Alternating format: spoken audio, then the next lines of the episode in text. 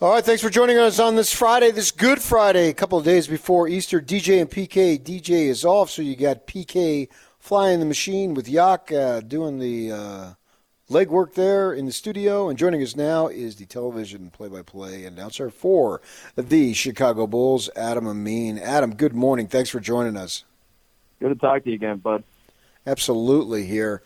So my first question for you, as far as the Bulls go, going big picture uh, it seems like, except you know maybe for the Derrick Rose time, that this franchise has been in a rebuild for a good long while now, uh, and Jazz fans know full well when the last time they weren't uh, when they were on top, obviously beating the Jazz here. But my thought for you is hiring Billy Donovan looks like they've got the stability that they need to see this thing through to the conclusion that they want, and that would be being competitive and vying for the Eastern Conference for the opportunity to win that thing. Is that a fair assessment? I think so. Uh, based on early returns, and and again, I, I know the record isn't overly impressive, and I'm I'm not asking anybody to to look at just the record, especially in, in year one. But I, I think having a professional face and professional voice at the helm of this I would say is probably the most important stage. Uh, if, if, if the Bulls get to a point where they, you know, like you just described, where they're back at a point of competitiveness, contention, you know, to, to make a deep run in the playoffs, I think the hiring of Billy will probably be one of the first, maybe not the first, but one of the first moves that is looked at as, as a major, you know, stepping, stepping stone for it, or a real launch point for where this organization wants to go. And it was the type of move that needed to happen.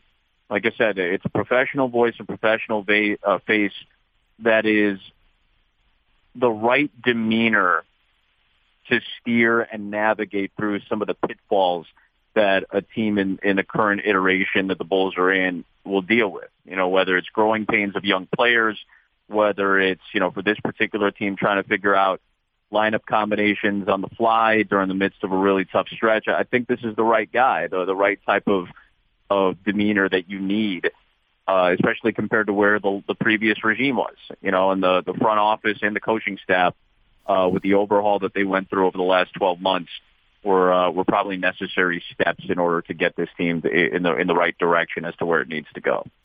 Yeah, because that's what I think about. You know, obviously we follow the Jazz, and DJ and I have been doing this radio show for 19 years, and we've been through some highs and a little bit of lows. But even during the lows, as they were rebuilding, you know, they had a plan and they carried out the plan. And the one thing that always bugs me as a follower of professional sports is that you have a plan to rebuild, and then the plan changes and you rebuild the rebuild without ever rebuilding, if that makes sense. Yeah. It just drives me nuts. So with the Jazz, you know, they stuck with it with Kevin O'Connor uh, transferring transferring to Dennis Lindsey, Quin Snyder, and they went through the hard times, but they stuck with it.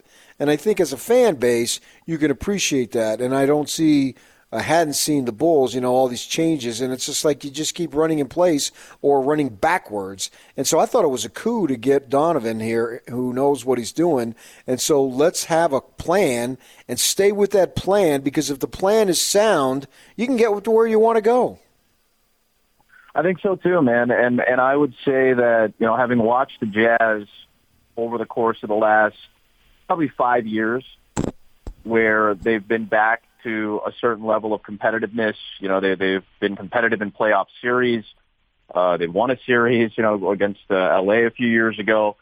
And I look at this Jazz team now having somebody like Quin Snyder who is so connected with Dennis Lindsey, right? Obviously going back to their San Antonio days and, and in that system where, where Quin basically started his NBA career in San Antonio and has crossed paths with all these guys. I think they have a certain level of loyalty and they have a certain level of understanding of what one, one another is capable of. And while those connections aren't as deep for Arturas Karnisovas, Marc Eversley, and then Billy Donovan, their individual connections to one another don't run as deep as, let's say, a Quin and a, and a Dennis.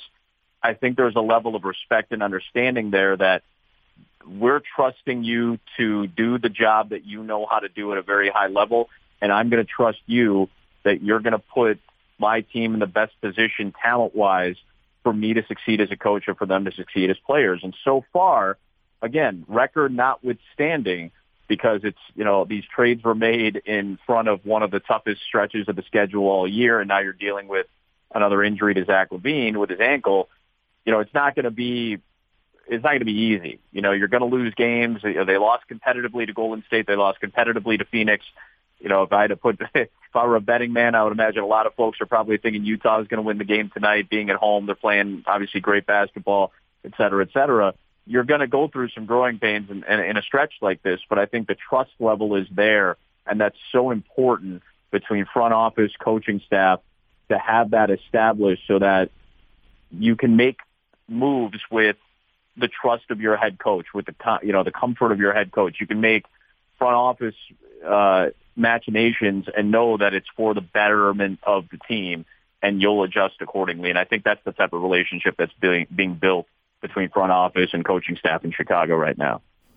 Adam Amin, the television broadcaster for the Chicago Bulls, joining us. You talk about LaVine. You know, I saw him in college. Obviously, played for UCLA, uh, and I think uh, he came out early. I don't remember if it was one year or two years. Uh, but you could see even then, uh, and I'm a Pac 12 guy, graduate of ASU, so I've been following this conference my whole life. Uh, you could see his potential, man. It's just like all sorts of athletic ability.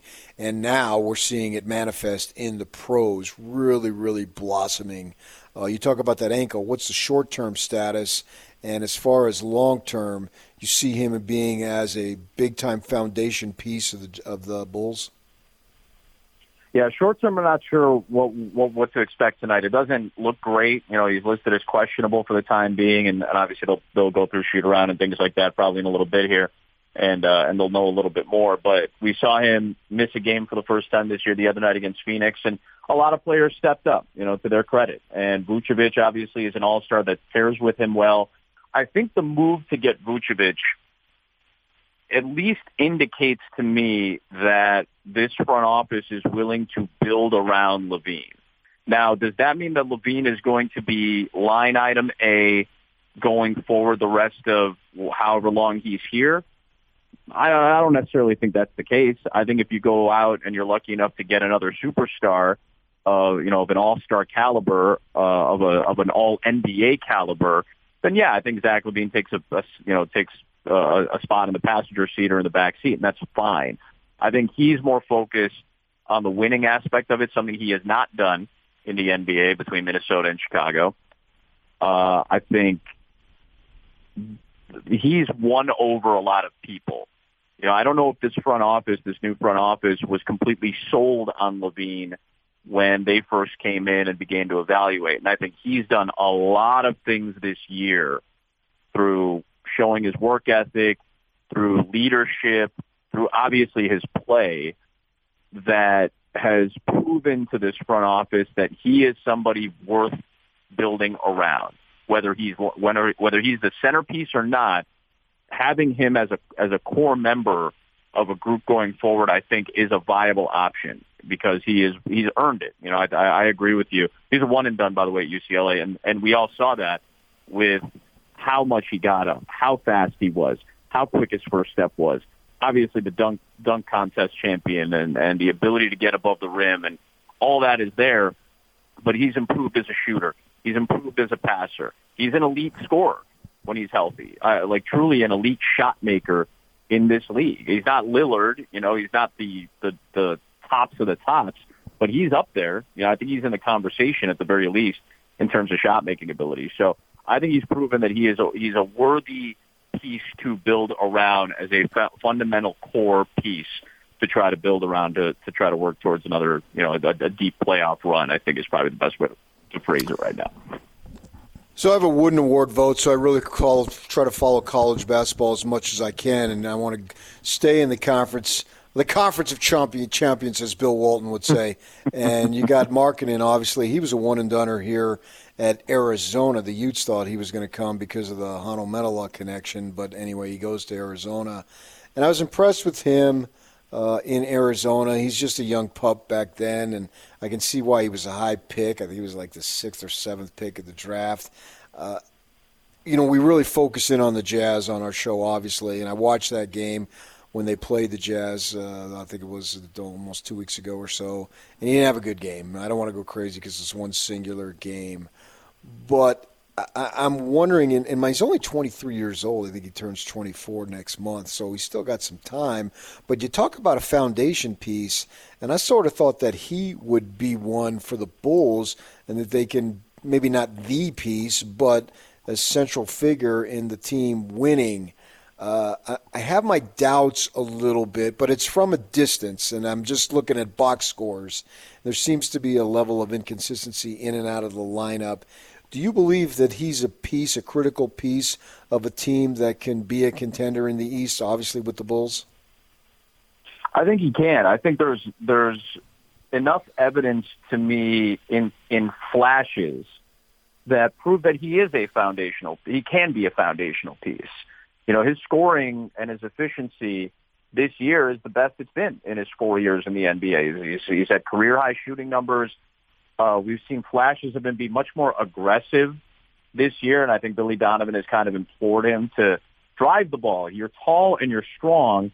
Play like it. You know, you can play out of the post if you want to, but we know his prowess as a shooter. We know he has ability to drive the basketball and play above the rim a little bit and to get a little bit nasty. But here's where the, the, the crux of the issue is. He's, he hasn't been healthy played 68 games as a rookie, played 52 games the year after. He played 50 games last year out of a 65 game schedule, and he's been on the shelf twice this year. He's only played 26 games. So one of the concerns is can he stay healthy? Can he stay healthy? And is are those inconsistencies in his production enough to steer a front office away from paying him what he demands? You know, the Bulls and Markkanen's camp were about $4 million annually apart on a long-term extension. So let's, let's assume it's three to five years. So you're looking at, you know, 12 to 20 million dollars off from what he thinks or they think he should be paid to what the front office believed he should be paid. So they didn't come to an agreement on an extension. Is Lauri Markkanen on the open market going to get an offer. Remember, he's a restricted free agent, so the Bulls have the ability to match any offer that comes in. You, so you may not get hurt, but if somebody comes in and is willing to pay him $16 million a year to go play in Sacramento or to play in Denver or to play in Atlanta, are you going to turn that money down if you're Lauri Markkanen? I don't think you are. You know, he's he's a family guy. He's very, very he cares very deeply about his family. He wants security, just like any player would want. He wants those same things. And is his level of inconsistency enough to scare other teams away or to scare the Bulls away from matching any offer sheet that might come in? So I think that's that's where the questions lie right now. The talent is there, and you've seen it in flashes, but does it match what he's going to demand on the open market? And I think that's a bigger question. Well, I think he gets that that price you're talking about on the open market because even though it hasn't been, and you used the word flash multiple times, I believe the talent's there. I think so. Uh, I, again, we, we've we've seen it. We've seen his efficiency numbers go up. We've seen like when he drives, he's one of those players that when he decides to drive, he's very difficult to stop. And I think the last month where we've seen some highlight reel dunks. We've seen aggressive drives more consistently. Uh, I think those are necessary for him. And he's got a 25 some odd game audition here. And I don't like referring to guys auditioning because I, I don't think that's fair to what their talent level is and, and how good they can be. It doesn't speak to their potential.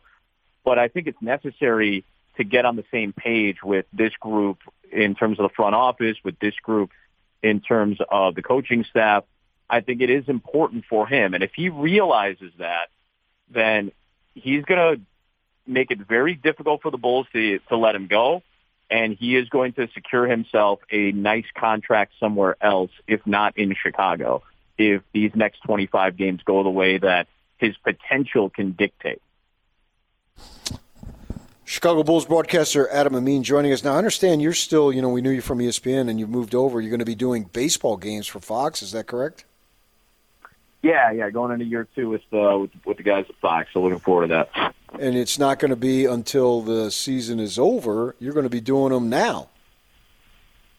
Oh yeah, I mean it's uh, it, it, we got game our, our first games tomorrow. You know, it's Yeah. uh, Rockies and Dodgers out of the gate. So uh, you know we're getting right back to it, and uh, excited to have opening day back yesterday. Absolutely, man. The Dodgers and Padres. Uh, who you got there? I still look at this pitching staff with with its depth and with its bullpen plan on paper. I think the Dodgers have a real shot again to to make a deep run. Uh, and obviously, anything can happen in, in in this playoff format, but I think they have a real opportunity to make a deep run. I, I thought the Padres made a lot of good moves in terms of their pitching staff, bringing in Darvish and and kind of building the depth of their rotation, which they tried to do last year, but dealt with a lot of injury issues uh, late in the season and into the playoffs. So I think that hurt hurt them a little bit. But they've got offensive depth, got young stars across their lineup. They've got Machado locked up. They've got Tatis locked up. They've got a young guy in Cronenworth who's you know who had a great season last year as a rookie. Uh, I think there's enough there to make that make that interesting again. But I still feel like on paper, based on what the Dodgers brought in with with Bauer, with what their bullpen and, and kind of piggyback plan could end up looking like, I still feel like on paper they've got a good opportunity. Although again, who knows what happens if Bellinger's home run becomes a home run yesterday? Who knows what happens in that game? Credit to the Rockies, who uh, have heard a lot of noise, I think, in the last uh, few months after dealing Arenado away, and, and I think uh, you know, they've got a little bit of a chip on their shoulder. Well, the way I look at it, if Trevor Bauer is your third starter, you got a pretty good team. Yeah, that's decent. you know, uh, you got you got Kershaw, who, who didn't have a, a great outing yesterday, which is rare for opening day. But I'm not worried about Kershaw. You got Kershaw, you got Bauer, you got Buehler, you got Price if you need him, you got Urías. Like that's a that's a very deep deep staff right now. Yeah. Well, have fun calling the game and then also the baseball. We, we enjoy you coming on, like your work, and thank you for joining us on this morning. Always a pleasure, my man. Appreciate you. All right, that's Adam Amin, broadcasters, does the television for the Chicago Bulls, and that also does baseball. I look at the Bulls as sort of where the Jazz were a few years back when they undertook this rebuilding project. And you've got that's a one thing I want to harp on. You've got to have a plan to know what you're doing and stick with it, man. And if you do it, I believe you can get the results. The results that the Jazz are now obviously getting because they stuck with the plan. They didn't rebuild the rebuild, and away they've gone. And now they got the best record in the league, expected to win tonight. Stay with us. We'll tell you what you missed. Coming up next, 97.5, 1280 The Zone. The Big Show. The Big Show. With Jake Scott and Gordon Monson. Sam Amick of The Athletic. Not to take the spotlight off the Jazz, but I think they're sharing that spotlight with the Nuggets. Those two organizations have been on somewhat similar tracks. You know, they have incredibly unique talents as the centerpiece of what they do at the center spot with Gobert and Jokic. They've got wings, Donovan Mitchell, Jamal Murray, that are wildly talented, but kind of face some skepticism about those playoff moments when that little hesitation when it matters most could be the difference between a win and a loss. And Denver and Utah have kind of had similar stories there, but the Jazz to come out of what happened last year and seemingly be stronger and better as a team is really impressive still. Catch the Big Show weekdays from 2 to 7. Presented by Big O Tires, the team you trust. On 97.5 1280 The Zone and The Zone Sports Network. The good pitches down the middle he won't swing at, but the ball's down around his ankles. He hits the shortstop into a double play. This has been going on for two years. Right. I guess you missed a lot of the games that Reyes hit in the clutch last year, huh? No, no, no, no, no, no, no. Oh yeah, yeah, yeah, yeah, yeah, yeah, yeah. You're an No, no. idiot. You're an idiot, and you don't know baseball. I'm you're not an No, idiot. you are an idiot. Listen, No, you're gonna tell me you are judging. Anything. You don't know squat. You stupid idiot. wrong, You're gonna tell me you're gonna make a judgment on the season after one game in 30 degree weather that proves what an ignoramus you are. Get off our show, fair weather idiot. All right. It's funny. Yak wanted to play that, and I was just reading it, just saw it on the internet, and that is Cleveland broadcaster Bruce Drennan. and it's a post game. They have a call in show. Cleveland loses three to two to Detroit. Uh, not just in 30 degree weather, but snowing 30 degree weather, which is kind of funny. He calls him a fair weather fan, but it was bad weather. Now the game was in Detroit, not Cleveland. Fair weather idiot. I don't know how you could uh, handle someone who's calling into your post game show. If you're calling into a post game show on a loss in game one, when you're not expected to be all that good this year, can you really be a fair weather fan? Fair weather like idiot. You've got a lot of investment that you would call in on the first game of the season and complain about not swinging at strikes and swinging at pitches around your ankles and grounding into double plays. My guess is you're not a fair weather idiot. You're actually uh, very much into this team. And I, I don't know that I could do that. Bruce Drennan goes off on that, and then he laughs a little bit la- afterward. But man, that's way over the top, isn't it? How could he get away with that? I, I don't know, but I'm with you in the fact that I think that fan he's more of a diehard than he is a fair weather idiot. Yeah, first game of the season, they're 0 1, and he's upset. Is that that's not the definition of fair weather? That to me, that's the definition of you are really involved in the team and you want to see the team do well, and you're connected to the ball club. So I would question his uh, thing of screaming at him a fair weather fan and just talking over him. I, I, you know, I fair weather idiot.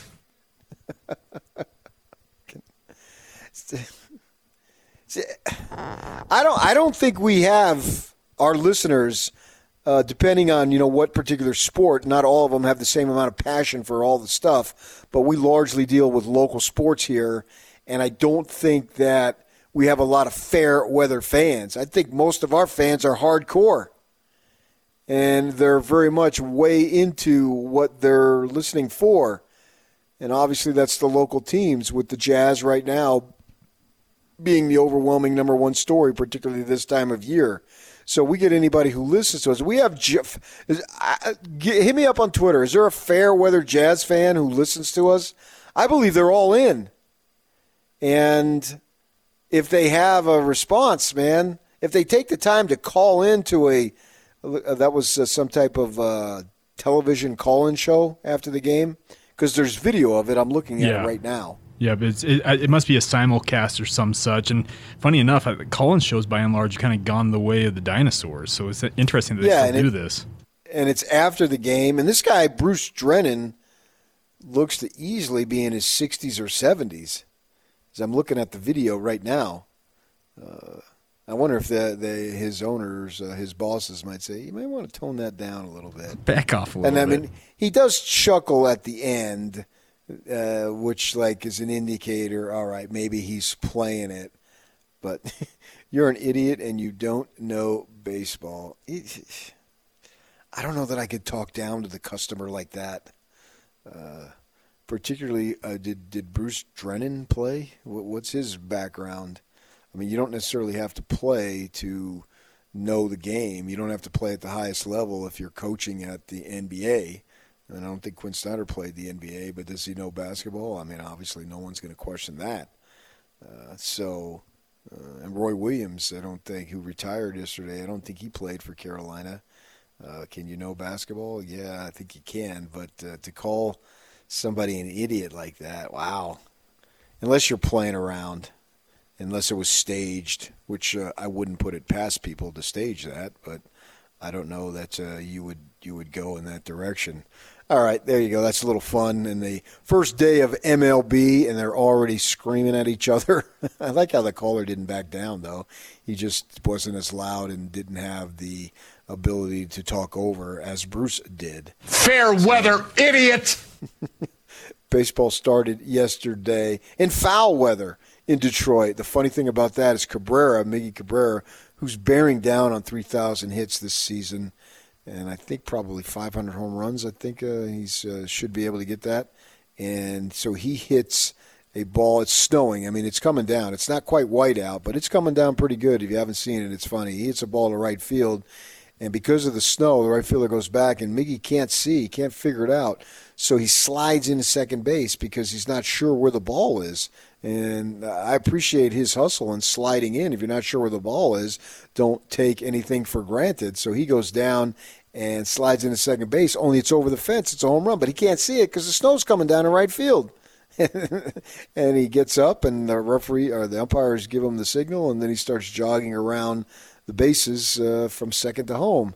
Uh, we had a funny situation with the Dodgers and Rockies. Uh, Bellinger hits a home run to left field. Tapia, the left fielder for the Rockies, long, skinny dude, goes up left handed, catches the ball, but his glove with the ball in it hits the looked like there was a little uh, area right above the fence, a little flat area. The ball slaps, the glove slaps on that, and the ball pops loose and goes over the fence. So Justin Turner is on going to, from first to second, and he rounds second, stands there for about five yards away from off of second base, trying to figure out what happened, what's happened. He think the ball, he thinks the ball's caught, so he touches second on the way back and sprints back to first with his head down. Meanwhile, Bellinger's about halfway between first and second. You can't pass base runners, so he gets credited with the single. They let Turner score, so he doesn't get a home run, and the Rockies win eight to five. Kershaw got battered around a little bit.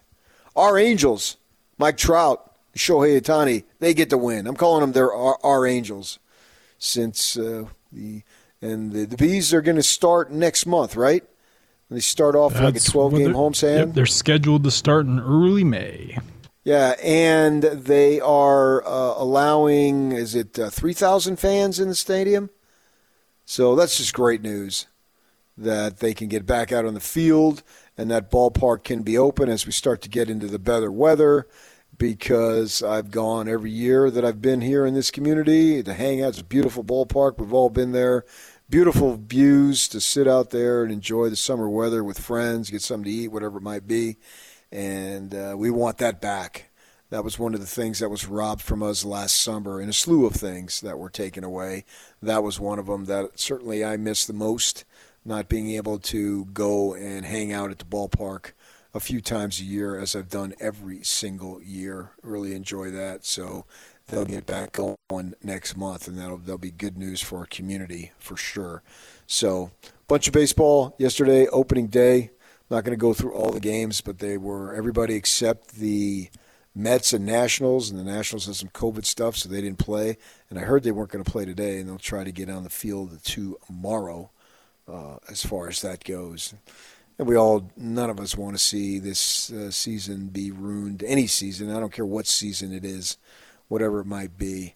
Unfortunately the high schools have been able to play because all the high school spring sports in our community last year that didn't happen they got started maybe played one or two games or matches whatever it might be and then they had to shut it down. And that, that's just a tragedy of uh, epic proportion. Not that it's not understandable that's not the point point being that the kids didn't get to play you want to see them play. For sure, you want to see them play. So that's baseball. Basketball, Jazz playing tonight. Chicago Bulls should get a W. I assume Donovan Mitchell will get back. And I don't know if he'll address the issue. Uh, and they haven't come out and said if it's anxiety as far as flying. I saw yesterday that uh, ESPN resurrected a workout. Did you see that, Yak? They resurrected a post game uh, or post workout interview with it looked like it was the Kings. They had the Kings flag in the background when Mitchell was coming out of college at Louisville, and they, he talked about how he didn't like to fly, and how he'll pay extra to get a window seat so he can see what's going yeah. on or something. So, and they resurrected that and they put that out there. And that's obviously going back four years. And if it's an issue for some folks, I mean, I, I've got my own problems in in regard to anxiety that I've had to deal with. So I don't scoff at that uh, whatsoever.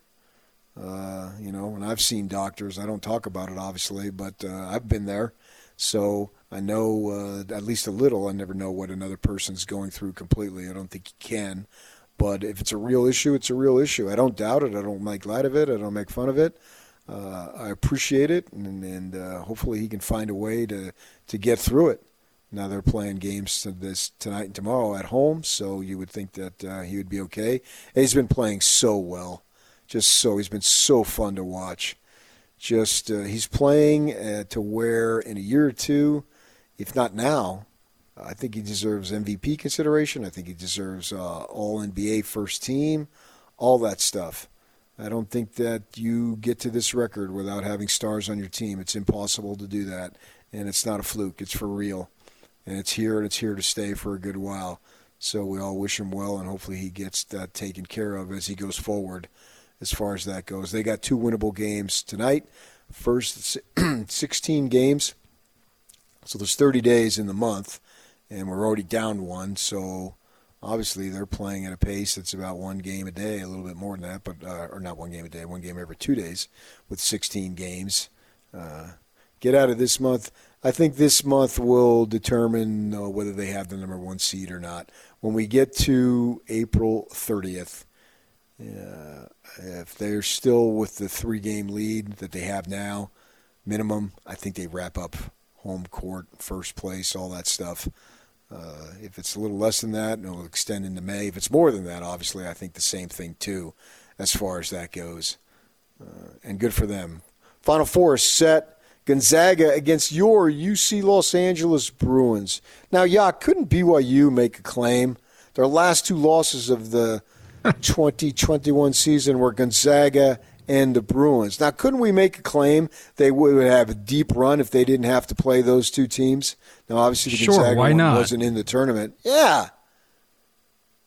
How about that? Use You're the- guaranteed to have a team in property? the final game. Eh, It's what we do, man. Well, If I'm Mark Pope, I'm selling that today. What's this, some kid who went to that Wasatch Academy who's transferring out of Cincinnati? Uh, and Saunders is his name. Is that his name? And he's uh, plays the point guard position. Mm-hmm. So uh, Mike- if he's anything like Lohner, Yeah. I'd jump on him. Mikey Saunders. Uh, he's got apparently. I, I just saw this morning that Utah Craig Smith has already reached out to him as well. So could have a little battle here to see who can land this kid. Oh, sure. Why wouldn't he? If he's a player, Four star prospect. Yep. So I don't, I don't follow high school sports, and they're not. They're high school, but they're not really Utah high school in terms of they don't play local teams, do they? Do they, play do play teams? local teams, but they uh, play what they call an independent schedule. They're actually Right, they played a game last night uh, in Florida. They're playing this national tournament deal. They're still playing. Yeah, so they're playing. They High actually school ball? they played their first game of that tournament last night. They lost it uh, to actually Compass Prep out of Phoenix down there in Arizona. Uh, so they're playing in a tournament in Florida, and also the Fremont uh, girls team, who were the state champions 6A this past year, they're playing in that same tournament in Florida. So we got two local teams uh, playing prep basketball right now. Yeah, well, if Craig Smith and his guys think that this kid is worthy, absolutely give him a call. You need players for Utah. Craig Smith's not foolish enough not to know that. Of course, he knows that, and he said that. We had him on the air on what was it uh, Wednesday? Is that when we had him on? Uh, I believe think you're correct, yeah. Because Gordon was sitting in that day, and, and he joined us on the interview, and he said something that really has resonated with me. You know, coaching can coach, but the players, it comes down to the players, and they've got to get the job done out on the floor. And at that point, coaching, you prepare them, you set them up, you're helpless, so they've they've got to do it. So he needs players for the Utes to get back to the NCAA tournament and contend for the Pac-12, which I believe they can. I believe, I believe that Craig Smith will get that done. I could be wrong, and it won't be the first nor the last, but I think Craig Smith is going to have success at Utah. I'm excited for him and to see what he can do at Utah and bring back Utah basketball. You know, maybe he doesn't bring it back to the level of Majerus. That was phenomenal. But I believe that he can bring it back to be an NCAA worthy program. Now, I'm not going to expect it this year, even though he is, and that's his expectation. That's fine. I think that's a little bit of coach speak. Uh, I believe he's going to need a couple years. But by year three, and maybe sooner, but certainly by year three, I expect him to have his team contending for an NCAA bid. That's my expectation. He worked uh, magic, miracles, whatever. Great work at Utah State. He got him three for three as far as NCAA goes. But they had maybe some talent left. And he brought in Queta, and that made a huge difference, too. All right, stay with us. We'll wrap up the show next on 97.5, 1280 The Zone. And it's all over almost here. Don't go nowhere. Uh, hello, PK. Have you ever heard of a guy named John Stockton? Um, I think he was pretty good and played for Gonzaga. Oh, I see, PK. Sorry, I just didn't want you to forget about, you know, the best NBA point guard of all time, man. I'm out. okay, I'll get to that in a second. I got to tell you about a great opportunity for you to combine golf and charity. Dyslexia Center of Utah. Get your foursome together and sign up today for the Dyslexia Center of Utah Charity Golf Tournament. Join the fun. It's May 13th at Cedar Hills Golf Course. 100%, obviously, all of the proceeds go to the Dyslexia Center Scholarship Fund. Space is limited. You can find out more at dyslexiacenterofutah.org. Dyslexiacenterofutah.org. All right, no, that's legitimate because we were talking about uh, I was talking about Gonzaga's run. They're playing for the national title here. They're in the Final Four. Play tomorrow against UC Los Angeles, and then I assume they're going to win, and I assume Baylor's going to win. I don't know that. That's maybe not right to assume, but that's what I'm thinking. A Baylor uh, Gonzaga a rematch of a match that didn't happen supposed to happen in December, but COVID for Gonzaga that they shut down the program for a bit, and uh, they've gotten past that. And hopefully, both these teams will be healthy and everybody will be healthy going forward. And they'll play Monday. And I was talking about Mark Few's time at Gonzaga, and one of the things that's separating Gonzaga is they've had a lot of uh, fringe NBA guys. You know, uh, we brought up Kelly Olynyk, uh, one of my favorites, Danny Dick. Ow! Dan Dickau, those types of players. And they relied heavily on transfers and foreign guys. Uh, Sabonis was one of their players. I once saw Sabonis. I was down at the um, West Coast Conference, and they were playing on uh, one of those nights, semifinal or final. And he was out there uh, on one of the baskets, probably for a good 15, 20 minutes, working on his footwork. And he wasn't shooting the ball. There was no basketball. He was just working on his footwork that big men need to do, and no basketball. And he's just working and he's practicing, moving up and under all this stuff. And and he's been an all star. I think he's been a multiple all star with the Pacers now. Started out with the Thunder, got traded for the Paul George deal, and so now he's with Indiana. I think he's made the All Star team. I never made it this year. I think he made it last year too. So I think he's been the best guy in the Mark Few era. And I said Suggs this point guard Jalen Suggs, he's the difference because he was Mr. Mr. Basketball and Mr. Football in the state of Minnesota. How about that? He was a four-star prospect in college football. Yeah, I mean that's circles. obviously a big-time stud, and he chose basketball. and He chose Gonzaga. And once Gonzaga starts getting these high school studs, man, it's pretty much over. uh, for them being a superpower in college basketball. They can get those types of players. And so we're on with Ken Palm, Ken Pomeroy yeah. at kenpom.com. And I said Suggs is the best player to come out of Gonzaga. Now, that's on me. I did not clarify Mark Few. And so I've gotten probably three or four responses. What about Stockton? What about Stockton? Obviously, he came out of Gonzaga. But I'll put that on me that I did not uh, make clear. So you're legitimate in questioning – what up with that? Why didn't you include Gonzaga or include Stockton? Because yeah, that's a legitimate claim. But I was talking about the Mark Few era and what he's been able to do and how he's gotten that. Because I, I, don't even remember. Does anybody have any idea who was the coach when Stockton was there? Was it Monson, who was uh, there before? I don't know. I'd have to look it up to see who that coach is. I really have no idea. I didn't know anything about Gonzaga. I didn't know anything about Stockton. I knew he went to the Olympic trials uh, and then obviously his career took off. But I will take exception. If we're going to take a, talk about the best all time point guard, we're going to have to start and end with Magic Johnson, my friends. That's where I stand on that, and I uh, will believe. I will uh, always believe that. I don't think I'll ever change. But you guys, you're Jazz fans. You want to go with Stockton. I get your fandom, and that's exactly what it is. And it's a fandom, and you have every right to go with that in your fandom. So you're right in questioning me about that uh, because I didn't make that clear. I was in the mindset of the Mark Few, which is now 22 or 23 years he's been there, and they've made the tournament every single year. All right, PK. So I just looked it up. Uh, during the time that Stockton was at Gonzaga, Jay Hillock was his coach, it appears. Jay Hillock. Now, he went and coached at Loyola Marymount, did he not? I believe and, and so. Did he coach at Southern Utah also? I want to say he did. Uh, it's funny enough, Dan Fitzgerald was their coach at Gonzaga from 1978 to 81. Then Hillock took over for four seasons. Then Fitzgerald came back from 85 to 1997. Then Dan Monson, and then Mark Few. So there's been four coaches in, what is that, 40 years, 40 plus years?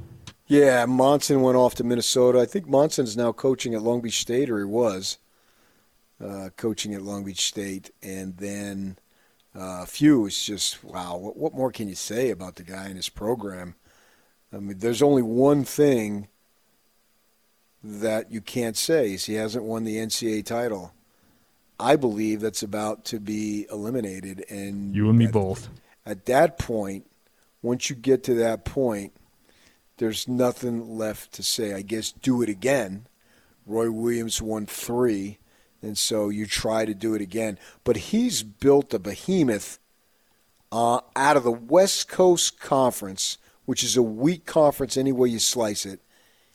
In Spokane, not a glamorous media marketplace, obviously, and he's built that without winning the title. If he wins the title, wow, my gosh. There you go. All right. Thanks for joining us. DJ will be back. Everybody will be in their appointed and natural roles on Monday. Thanks for joining me this week, staying with me as I had to slide over a chair.